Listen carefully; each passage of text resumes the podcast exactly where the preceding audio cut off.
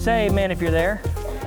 Praise God. Galatians chapter 1 verse 15 says, "But when it pleased God who separated me from my mother's womb and called me by his grace, Paul the apostle speaking here, it pleased him to reveal his son in me, that I might preach him among the heathen." Semicolon, immediately I conferred not with flesh and blood Neither went I up to Jerusalem to them which were apostles before me, but I went into where? Arabia, and returned again into Damascus. I think last week I said Syria. Paul went to Arabia. We need to make that clear. And the reason why it's pretty cool is because we're talking about Arabia where Mount Sinai was. So remember, Paul was a what? What was his? He was a Pharisee. And not only was he a Pharisee, he was a Pharisee of Pharisees. He was well educated. He had a, in today's terminology, he had a Harvard law degree in law. He sat under the best teachers and um, he was schooled in the law of the Lord.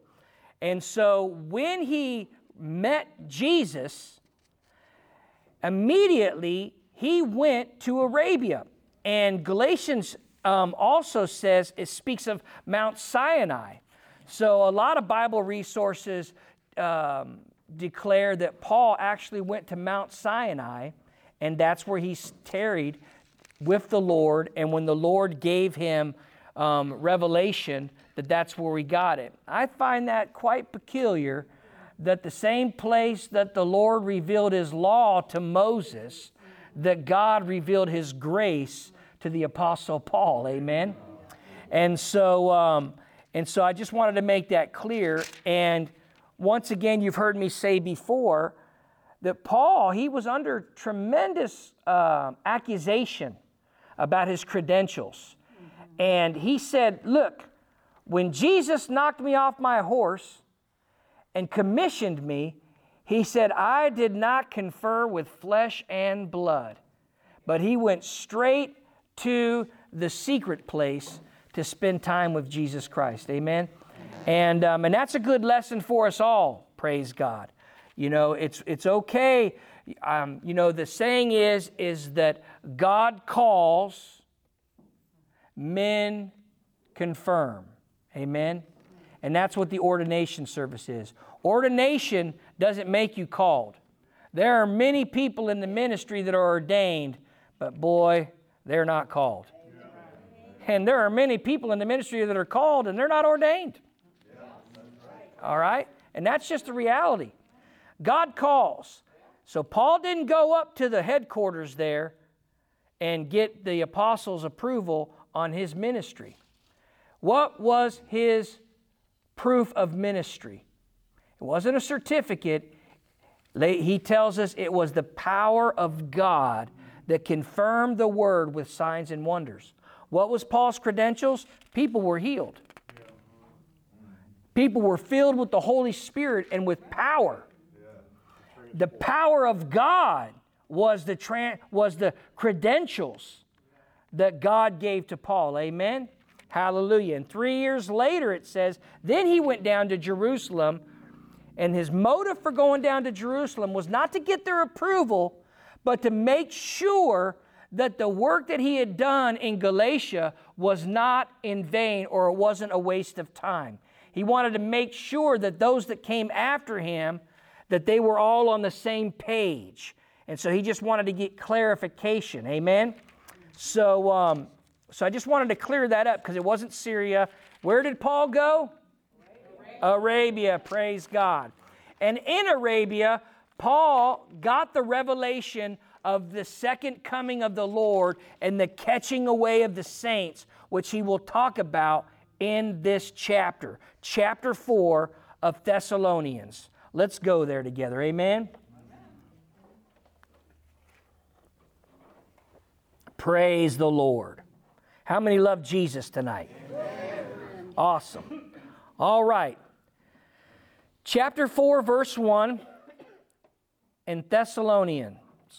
Which the The first letter. How many letters were written? Two. Two. All right. Furthermore, then, we beseech you, brethren, and exhort you by the Lord Jesus, that as you have received of us how you ought to walk and to please God, so you would abound more and more. So, in other words, Paul has said, hey, we've set the example. Paul laid the example for us out in chapter 3. We studied that out last week. So, he's saying, you see the example that we've set, how to walk, how to please, but it's our prayer that you go above and beyond how we've set the example. Amen? And every good teacher, I think one of the signs of a great teacher is they want the student to excel. They want them to go above and beyond they ever went. I've heard pastors say often, my ceiling should be your platform. Amen? And that's the way it should go. And that's the that's Bible teaching. And that's a, a, good mark. So that's what Paul is saying here. We've set the mark, but we want you to go further. Amen. And in verse 2, he says, For you know what commandments we gave you by the Lord Jesus. The commandments by the Lord Jesus. Verse 3 For this is the will of God, even your sanctification, that you would abstain from fornication, and that every one of you would know how to possess his vessel in sanctification and honor. Okay? So, he said, Look, you know the commandments that we gave to you by Jesus. What did Jesus say? If you love me, keep my commandments. commandments. We're not saved by commandments, but it is a sure good way to prove our love. Amen? As a matter of fact, keeping the commandments is a response to our salvation. It's our way of saying, I love you, Jesus. Thank you for what you've done in my life. Praise the Lord. Now, I like what he says here in verse 3 because he just gets right out and says it on Main Street. This is the will of God. People want to have a little debate on whether or not it's okay to have intimate relationships before marriage, whether it's the will of God or not, it's right here in black and white. He says, Now, this is the will of God, even for our sanctification.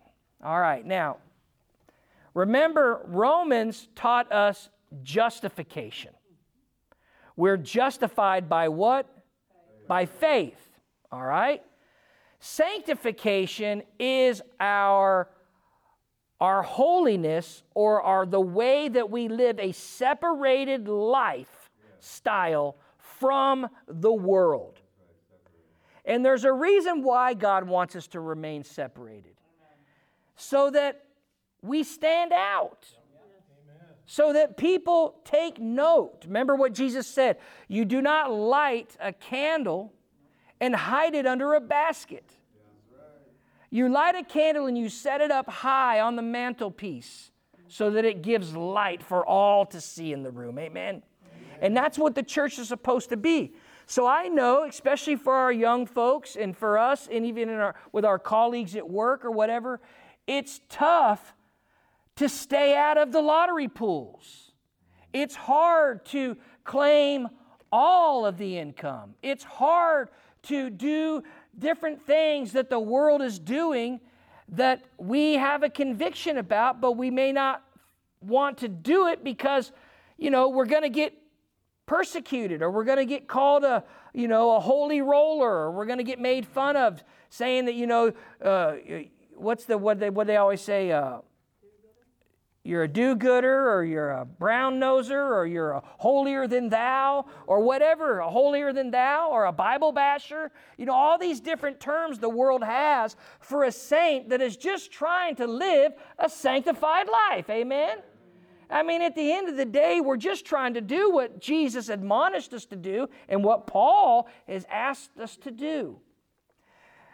And there's a reason for it, so that we can be a people that is peculiar, the Bible says, that is separated. that people take note. Amen.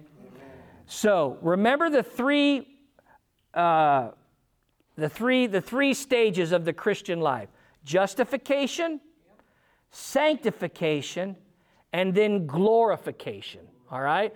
Glorification is what's going to happen here in the middle of this chapter here when we all receive our new bodies. Praise God. How many over 40 say amen to that? Amen. I can't wait. Praise God. You know, there's no back pain in heaven, praise the Lord. There's no joint aches in heaven. Hallelujah. It doesn't exist, praise God. Now, huh? Have I been there? Well, I know it's a glorified body. I'm just, I'm just, I just read the word and believe what it says. Push it. Now, look at this here in chapter, we're still on verse 3 here. It says, Even your sanctification, and the one thing that he says that is most important about our sanctification is that we abstain from fornication. Amen. All right? Now, we're all adults here. We got Jules. Jules, how old are you? You're a teenager. You're fit for this study tonight because we're going to talk a little bit about some of the um, some of the things that fornication gets into. Um, he says that we abstain from fornication. Did you know that when the when the church first met at Jerusalem, when the Gentiles were starting to come in, there was a lot of questions. What should they do? How should they act? They're not, they don't, they're not raised under Jewish tradition. They don't follow the Mosaic law. What, how should a Gentile Christian act in society? So, at the Council of Jerusalem, which was the first church council in history, they decided that they'd write a letter, and this was found in Acts. And basically, they didn't put a whole lot of rules on them. They just basically said, abstain from idols, abstain from fornication, don't eat, don't eat, drink the blood, and don't eat things that are sacrificed to idols. And so that's the only thing, four things that they gave them. And basically, if you trace back those four things that they told them, they basically said, don't attend the heathen festivals because that's where there's prostitution, that's where they're worshiping false gods, that's where idols are. That's, you know, that's basically they, in a nutshell, listed the things that, wow, there's no way I can go to that festival over there because they're going to end up doing this. So, in, in a really clever way, the Holy Spirit, without putting a bunch of bondage and yoke on them, just gave them a couple of things that would keep them out of pagan worship. Amen? So, fornication was a huge thing. And if you want a good list of what fornication is, Leviticus chapter 18 is a good place to start. All right? So let's go over there real fast to Leviticus, back to the Old Testament. And there's a really concise list of what is right and wrong when it comes to a pure sexual relationship. And like I said, we're all adults in here tonight. We can talk a little bit about um, sexual relationships tonight. And, um, you know, it's in the Bible, and we're going to kind of just see a little bit about what the Word of God says about it. Leviticus chapter 18. Say amen if you're there. And I'm not going to read it verse for verse, but what I'm going to do is we're just going to, I'm sorry? Leviticus chapter 18. Yep. And what we'll do is we'll just kind of summarize what each, where the verses are here. So in Levit- Leviticus chapter 18, um, starting at verse 6, it says, None of you shall approach to any that is near of kin to him in other words, a family member, to uncover their nakedness, or in other words, to have relationship with them. For I am the Lord. And then he begins to list all the different relationships that a person should abstain from when it comes to intimacy there. All right? In modern day language, we would call that ancestral relationships, wouldn't we? So he lists all the different relationships there, all the way. Uh, we've got uh, father and wife, stepmother, sister and brother. Uh, verse 10 is talking about grandchildren.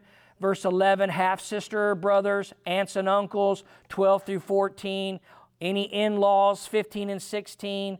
Um, women and her daughters and her grandchildren, a wife, sister, or brother. Okay, so that's all to do with family all the way up to verse 18. All right? And then when we get into verse 19, um, he talks about, um, it says in verse 19, also you shall not approach unto a woman to uncover her nakedness as long as she is put apart for her uncleanness or her menstrual cycle. All right? So we're not to, you know, you're not to have relationships during that time of the month. All right? That's forbidden. And believe it or not, the pagans actually thought that was the best time because they are obsessed with blood. And so it was a real abomination to the Lord to try to do that. All right? And um, that's about as far as we need to go there. Now, verse 20 talks about adultery. Moreover, you shall not lie carnally with your neighbor's wife or def- defile thyself with her. All right? So you're not to take another man's wife or a, or a woman to take another woman's husband. All right? Verse 21 talks about idolatry, and this is where we get a powerful verse which is in protest to our abortion um, that happens in this country. Verse 21 it says, And you shall not let any of your seed pass through the fire to Molech neither shall you profane the name of thy God, for I am the Lord. So, what they used to do is the temple prostitutes, if they became pregnant, they would let the the pregnancy come to term, they would have the baby, and they would take the baby and they would bring it to the altar, which was a fire altar, and they would lay the baby on the altar and they would burn the baby alive to the god Moloch. It was disgusting. And now you wonder why the Lord sent Joshua and the Israelites into Canaan to stomp out this race. Because this is the kind of stuff they were doing, all right? And this was still going on, apparently. There were still human sacrifices going on, even in the time of Jesus' day. And you know what? There's still human sacrifices going on in our day. Because people are not following the sexual purity laws that the Bible has laid out Women are getting pregnant when they shouldn't be getting pregnant. They don't have marriage as a covenant in that relationship. And a lot of times they're going to the abortion clinics because they just don't know what to do. And society is giving them an answer that is a lie. Amen? It's not the right answer. And it's interesting that this one verse is nestled right in the laws of all the sexual rules that God has laid out for his children. I'll, uh, just right in the middle, he puts that one, one verse, 21 there, which really doesn't have anything to do with the sexual laws that he's talking about, but that is what they used to do with the children when they did not follow the rules and they got pregnant. Quick question. You know, sweetheart, I'm not going to get into that topic tonight because we'll get off we'll get off discussion here. The, but the lesson's not about abortion tonight. Praise God. Verse 22, it says, And you shall not lie with mankind as with a womankind, for it is an abomination. So that's where we get our sexual uh, laws about homosexuality. Verse 23 talks about laws about humans lying with animals. It's amazing that the Lord even has to put that in Scripture, but He does. He does. And it's there. All right. Then verse 24 talks about some other things that, um, that they weren't supposed to do. And so that's kind of a bit. Uh, so basically, you've got family members, right? You got family members. You got other people's wives or husbands or someone that you're not married to. All right. You all, and then you have uh, man with man, woman with woman, and man or woman with with with animals. All right.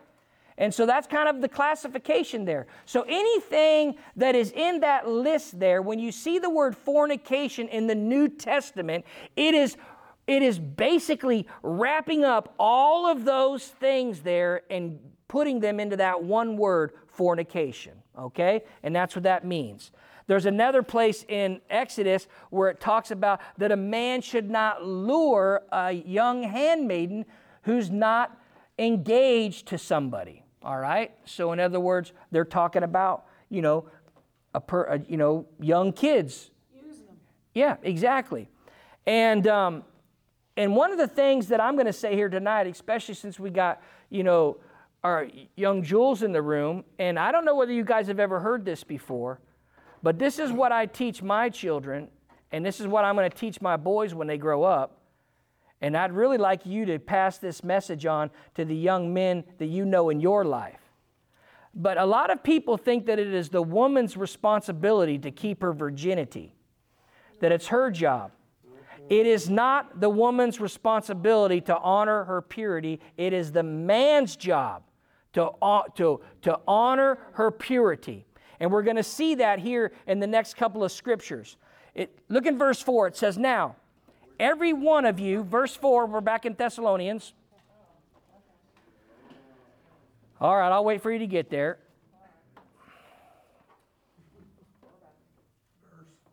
Verse 4. Is that the first chapter? Uh, chapter 4. Yep. 1 Thessalonians 4 4. Everybody there? Amen. Now, that every one of you should know how to possess his vessels in sanctification and what? Honor. Okay? So it's not just about being a goody two shoes, it's actually about being honorable. There's a certain way that God has created the human race to act. They were created, according to Genesis, they were created in His image. Amen? And when He lays out a code of of how we should be. It's, in other words, that's how he, he is. Doesn't the New Testament teach, Be ye holy, for I am holy? Verse 5. Now, here's how you walk in honor and sanctification not in the lust of concupiscence. What a King James word that is. Raise your hand if you know what concupiscence means. My wife would know. concupiscence. Concupiscence is just a big, giant English word that means an aggressive desire for something forbidden. All right? An aggressive desire for something forbidden. Romans taught us that when you are told not to do something, the desire for it is aroused, isn't it? Amen? The best way to keep my kids out of the food that I want to eat is not to tell them, don't eat that. That's just the way it is. The less we say, the less commands that we put on the kids don't do this, don't do that man, the easier life is. Because the minute you tell them not to do it, they're like, it arouses something in them. I want to do it. Paul talked about that in chapter 7, didn't he, of Romans? Now, look at this. This is how we walk in sanctification and honor, not in the lust of concupiscence, even as the Gentiles which know not God. In other words, this is how the Gentiles, the Greek culture, and the Roman culture was. They were known for their sexual impurity. They, you know, it was in the temples, it was in the house parties. They were known for this. Verse 6 and that no man go beyond and defraud his brother in any matter. Now, we're not talking about financial fraud here. What we're talking about is taking something sexually that does not belong to you. Now, here's the reality if a man has relationships with another woman but does not marry her, eventually somewhere along that line, hopefully, that woman is going to marry a man, isn't she? And what has happened is, is that man who took that woman has defrauded her future husband for receiving something that was rightfully his because he's the one that is going to marry her. And the one who marries the woman should be the rightful receiver of a woman's virginity. And so, what a man should walk in soberness towards his fellow man and the future of that man. So, you may think, oh, yeah, concupiscence says, I want that. But honor says it's not mine to take because she actually belongs to another in the future.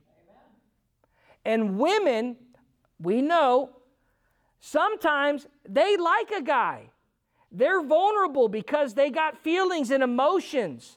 And they and they see a man and they want the man to love them. So what they do a lot of times is they'll give that precious gift to that person thinking that maybe it would close the deal or that it might bring them closer together.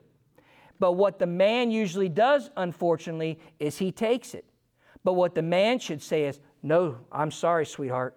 That is not mine to take. And he should, in her vulnerability and her emotional instability, should protect her and say, No, that's not mine to take. And that's how men should operate in honor and sanctification, especially in the body of Christ. Amen? Amen. Especially in the church. Amen. I have seen so many young couples that fall for the lie of, oh, we're going to get married. So let's just go ahead and, you know, let's just go ahead and have relationships. What? That is a lie. Man, that is the biggest con that the enemy brings to destroy young couples' lives. No, what the man had to say is look, he had to just go and put a ring on the finger and make a covenant to the church and to God and marry the woman and then do what they need to do. Because Paul said, look, it is better to marry than to burn, is what his advice was. Burn with what? Well, first, burn with lust, but also maybe burn with hellfire. Because the bible says that these type of people shall not inherit the kingdom of god. Amen. all right?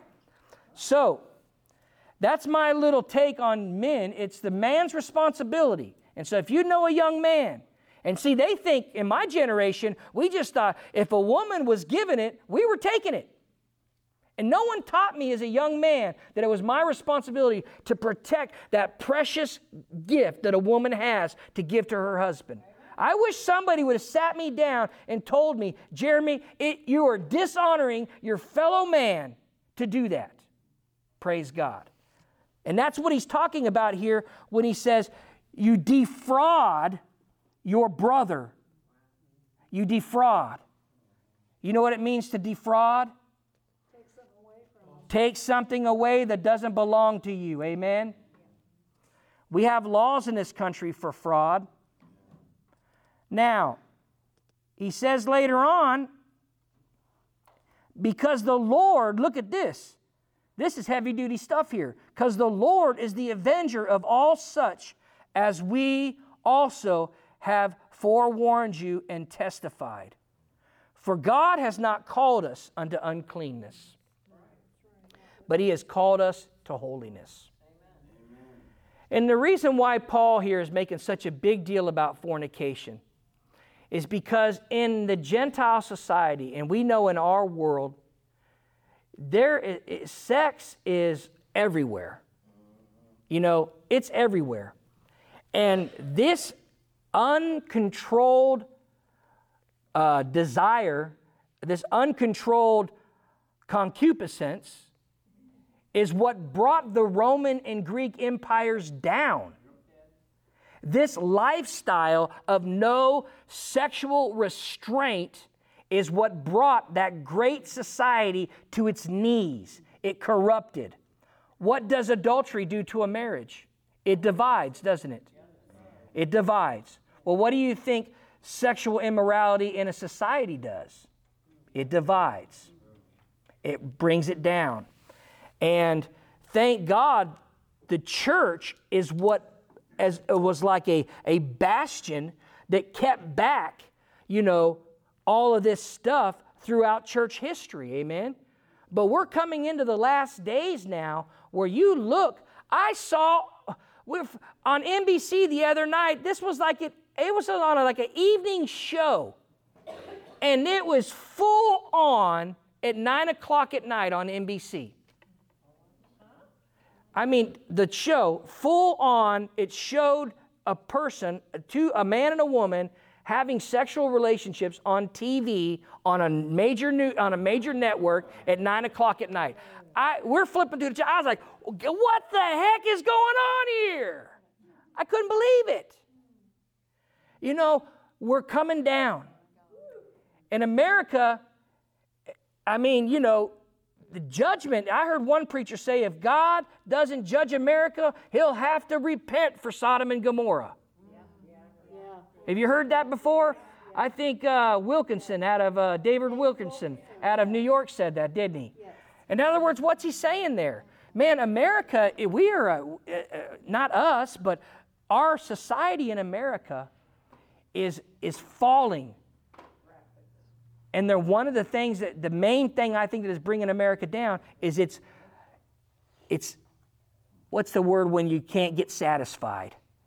You just got to have more, but you're never satisfied. More, but you're never satisfied. They just have an addiction for sex. Just like with food. Everything. Praise God. All right, so there we go. Moving on to verse 8 now. That's what I was looking for. What'd you say? That's the word I was looking at. An insatiable appetite. Insatiable. It cannot be quenched. No matter how much it takes, it is still never satisfied. And that is what has become in our culture. And as a church, and now most, I look around this room and most of us are elders now. Most of us are seniors and we have a responsibility to raise our young people in the admonishment of the Lord of what the scriptures teach about fornication. And that's why tonight I felt like it was just relevant to just go back to the basics and cover it verse by verse on what we're actually talking about here tonight. Amen? And this is the thing that we need to, when your young people are coming up to you, you need to break open your Bible and you need to say, look at what Leviticus says. This is what it says here. You want to you want to be in the rapture? You want to go with Jesus when he comes back for his church? This is how he says to walk. Praise God. Now, verse 8. He therefore that despiseth despiseth not man, but he despises who? God. Who has also given unto us his Holy Spirit. All right? So, if you're going to be challenged for what you're saying out of the Word of God. Don't take offense and don't take it personal because they're not despising you. Who are they despising? God. They're despising God. And the church is called to be a two edged sword. You know, we're called to preach truth because truth will bring people to salvation.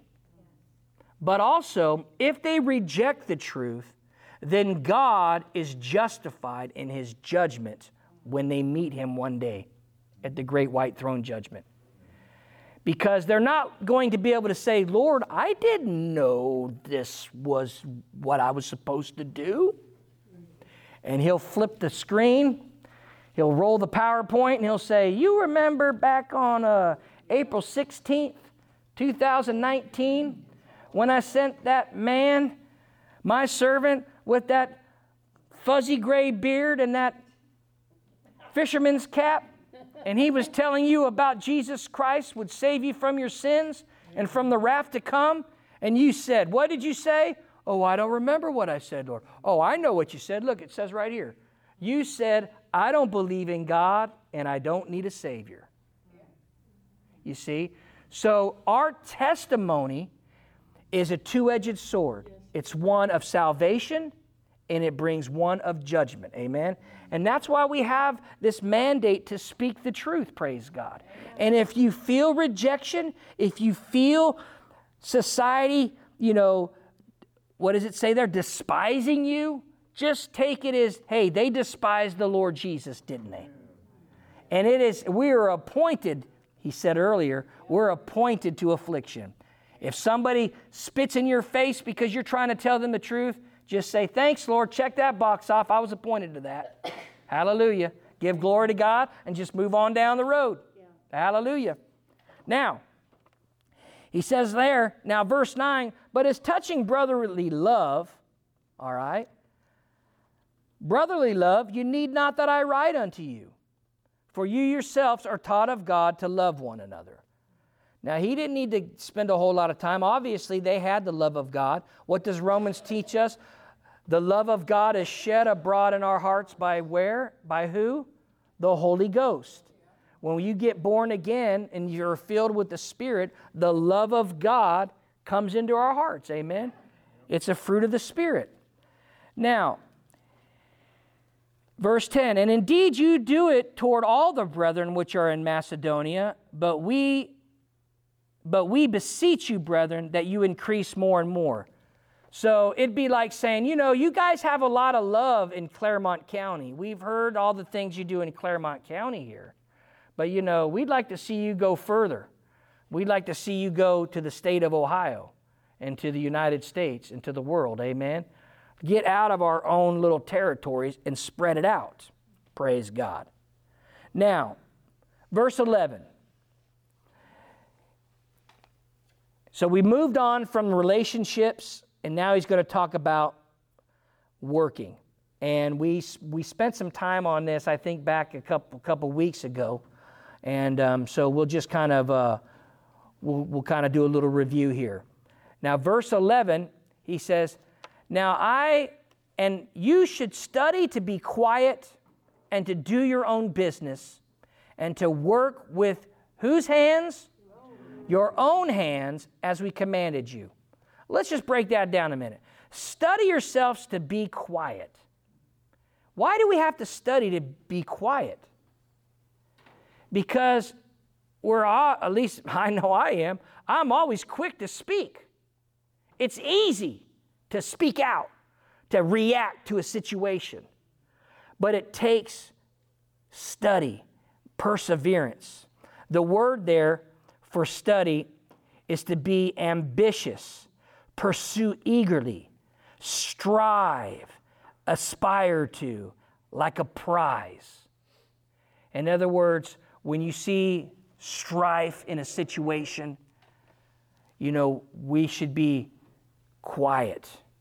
All right? What does it mean to be quiet? Just means to be quiet. You know, Proverbs lets us in on a little secret the smartest guy, the person who looks like they're the smartest guy in the room is the person who says the least. Have you ever noticed that? So if you don't think you know much, just be quiet. You'll look like the smartest cat in the room. It's a good secret, man. It's a good secret. Right, so you're taking it all in, not missing anything. Yeah. Be quiet. Don't be a busybody in everybody else's business. What's it say? Do whose business? Your own business. The reason why there's busybodies in the church is because they don't have any of their own business. They need to get to work. A lot of problems with our young men and our young women is they are idle the Bible says Proverbs is full of teachings that the idleness of hands is what causes problems. The best thing a person could do is get to work and be focused on your own business, amen? Your own success. Even if that means just going out and digging ditches, make that the best ditch that has ever been dug I mean, make it so straight and perfect. When people walk by, they say, That is the best ditch I ever seen in my life. I'm so glad I did not fall into it. Gorgeous ditch, that is. You know, and be proud of your work. You know, that's the, you, proud of the work of your own hands.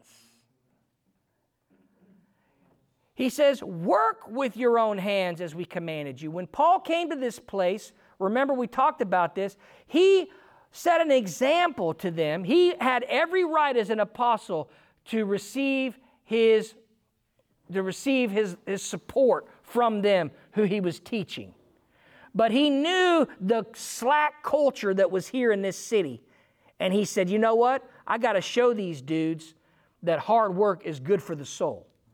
So he got his tools, he got his men, and he would work in the, in the morning, in the afternoon, and he would break out the Bible and teach them in the evening. And that's how he did it for three weeks. And so that's what he's telling them. You need to work. Why do we have drug addiction so rampant in our society? Because our society has told them it's okay not to work. It's okay not to work. You put somebody to work and they stay true to the job, they're not going to have time to take drugs. They're not going to want to take drugs because they're not going to be able to do the what? The work.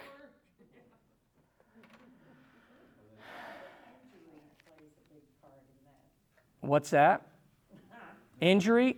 Yes, people are injured and they take something to relieve pain, and it's progressive. Yeah, that's a whole nother story. Wouldn't you agree? And also because they feel like there's no hope. Yeah. They have no hope. They don't know Jesus, and they have no hope. And uh, that's Yep. they, they need Jesus most. They need Jesus. They need Jesus. But I'm telling you, Lee, when I was a young man coming off of drugs and I went to the Good Samaritan Inn program, the thing that cured me the most was learning how to be proud of the work of my hands. Yeah, Jesus was my Savior, and I was born again, but I still had a work ethic problem. And it was working at the ranch, doing landscaping, digging out roots, building walls, sowing grass, working in the construction business, framing houses, becoming a person that was proud of the work of my hands. That it also helped me after. You know, you can believe in Jesus and you can have hope. And that's for the spirit man, but the soul still needs something to do with his hands. Amen. So there's both. We need the spiritual solution and we need the physical solution. And they both are, a, are a, like a dovetail to build a perfect house. Praise God. Did I have another question over here, Barry? I was just gonna say that um, a man needs a purpose. If he doesn't have a purpose, if he's not accomplishing something that leads to hopelessness, Yep. I, how you get lost in addictions and stuff. exactly. Exactly. Yep. what that's what you're saying. I agree. Absolutely. Now, verse 12. Now, also, not only study to be quiet, do the work of your own hands, stay and mind your own business, but he also says, verse 12, that you would walk honestly toward them that are without, and that you may have, that you may lack for nothing. So, what is he talking about? Walk honestly towards them that are without. In other words, those that are outside the church, be honest. Walk in integrity when it comes to our dealings with society out there. You know what I mean? Because it, our witness is important, isn't it? And you can all testify. You know, the first thing that people want to do is they want to give a good reason why they don't go to church because so and so. I I paid so and so to come and pave this driveway, and they said they went down to CLC and they never came back. I'm never going to church. There are a bunch of frauds down there. You know? And let's re- the reality is they're not coming to church because they love sin. And, you know, that's what it says the, the pleasures of sin. Jesus taught that, didn't he, when he was speaking to Nicodemus? But, nevertheless, that doesn't take the responsibility off us as a church to do all things upright before them outside the church. Amen. It's very important. Paul was adamant about this. You know, as we read, I just, I love the way this man took the gospel and the church so serious in his example of how he would deal in practical matters. All right? So, praise God. So, there we are. We're done with some of the, that, and we're going into verse 13, which is where the, the, my favorite part of the, of the whole letter is. It says, Now look at this, verse 13. Now I would not have you ignorant, brethren, concerning them which are asleep, and that you would sorrow not, even as others which have no hope. For if we believe in Jesus, for if we believe that Jesus died and what? Rose again, even so, them also which sleep in Jesus will God bring with him. All right? Now, we've got, um, I want to show, share a little something with you if I can, and we'll close with this and we'll pick up the rapture um, study tomorrow, next week, because we will never, but I want to, uh, can you guys see that okay? Nope, it's not on there yet, is it? All right, hold on a minute. Let me see if I can get it.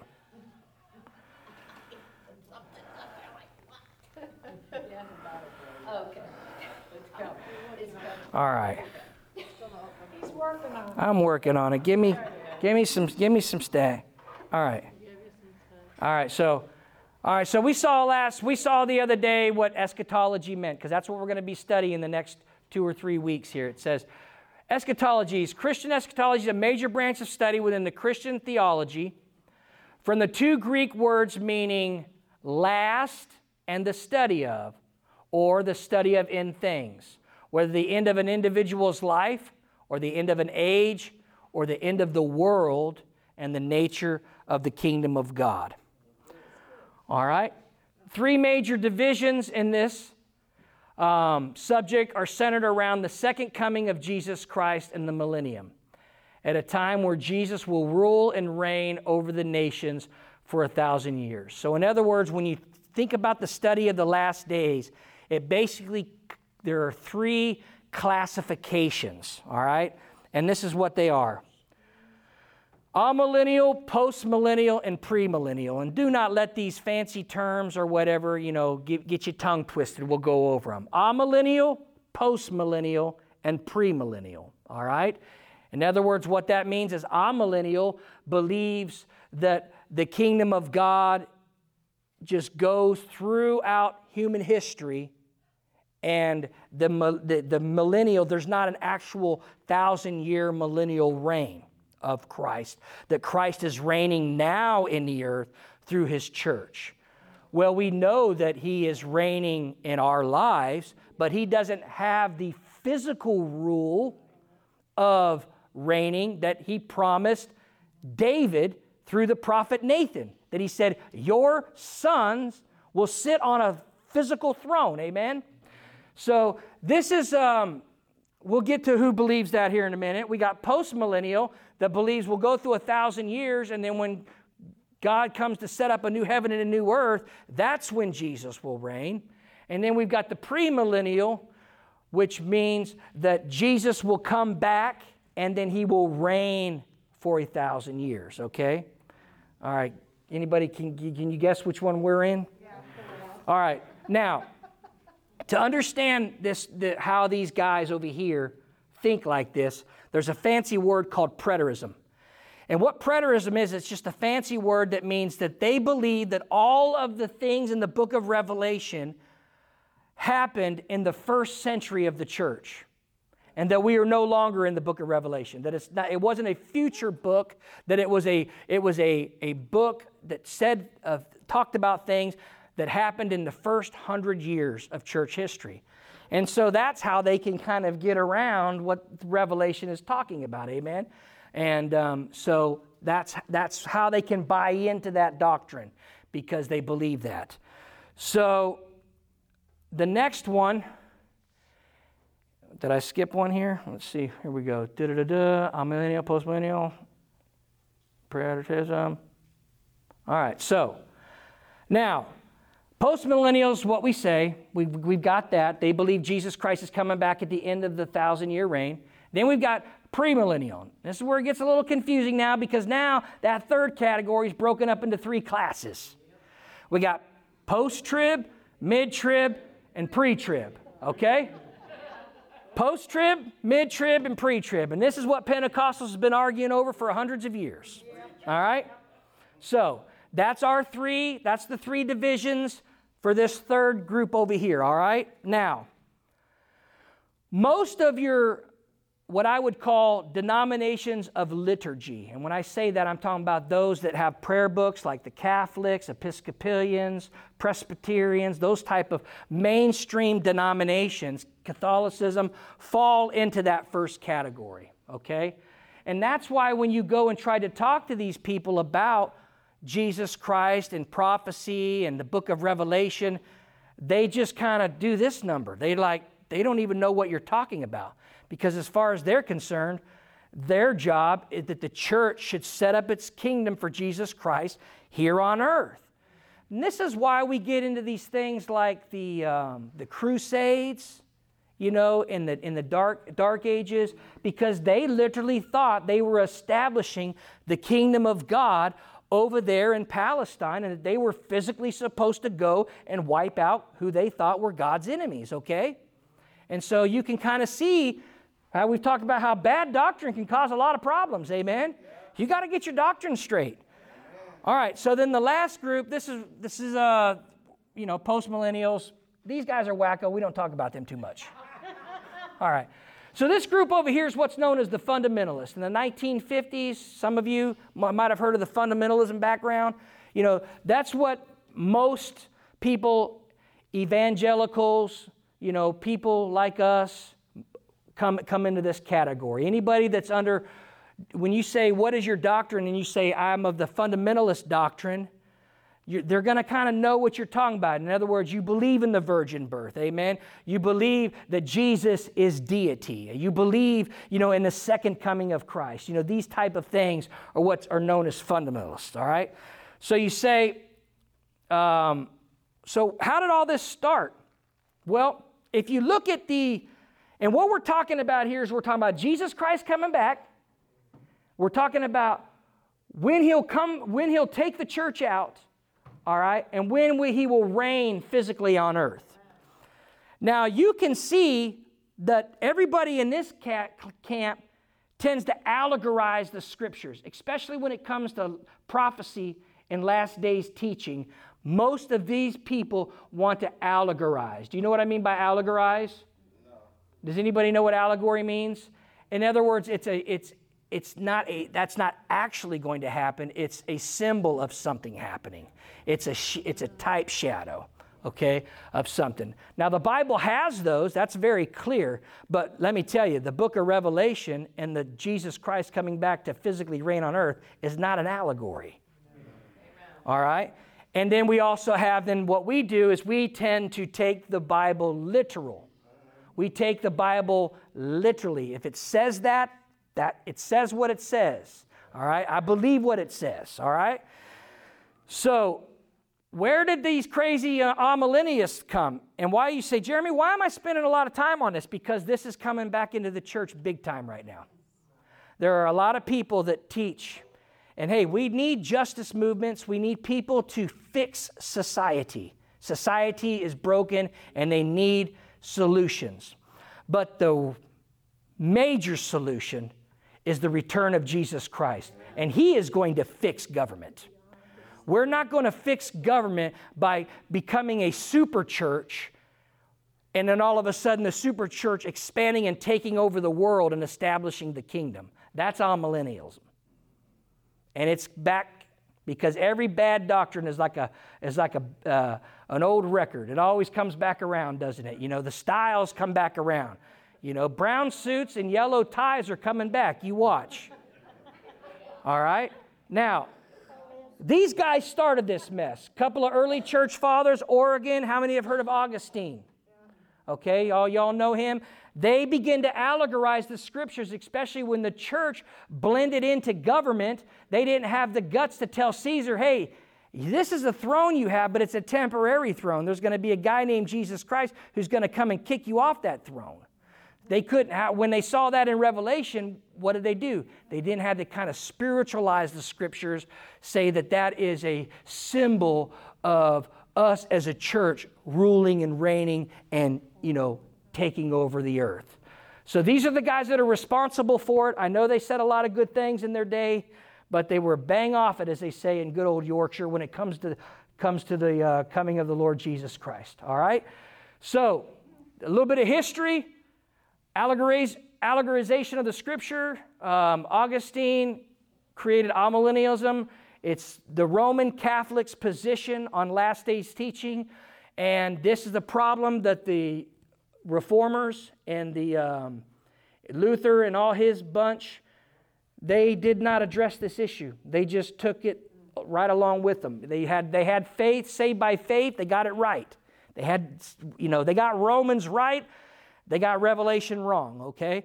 And they ended up taking the same beliefs that the Catholic Church had and brought it straight into theirs. That's why your Lutherans, your United Reform, your Presbyterian, which is just Scottish Reform, um, you know, your Episcopalian, which is Church of England, which came out of the Reform.